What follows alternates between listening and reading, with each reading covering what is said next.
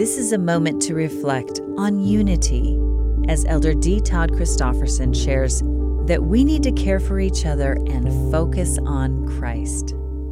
We are too diverse and at times too discordant to be able to come together as one on any other basis or under any other name. Only in Jesus Christ can we truly become one. Becoming one in Christ happens one by one. We each begin with ourselves.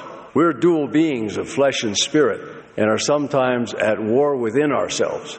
As Paul expressed, For I delight in the law of God after the inward man, but I see another law in the members of my body warring against the law of my mind and bringing me into captivity to the law of sin which is in my members.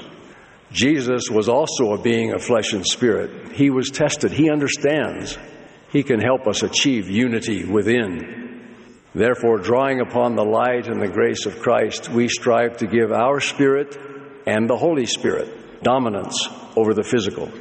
And when we fall short, Christ, by his atonement, has given us the gift of repentance and the opportunity to try again.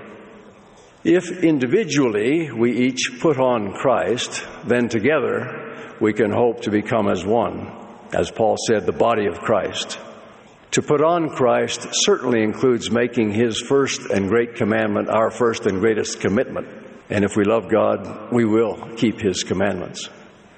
Unity with our brothers and sisters in the body of Christ grows as we heed the second commandment, inextricably connected to the first to love others as ourselves. And I, I, suppose an even more perfect unity would obtain among us if we followed the Savior's higher and holier expression of this second commandment to love one another not only as we love ourselves, but as He loved us.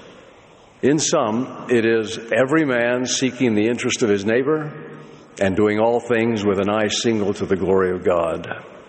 Bury any and all inclinations to hurt others whether those inclinations be a temper, a sharp tongue, or a resentment for someone who has hurt you.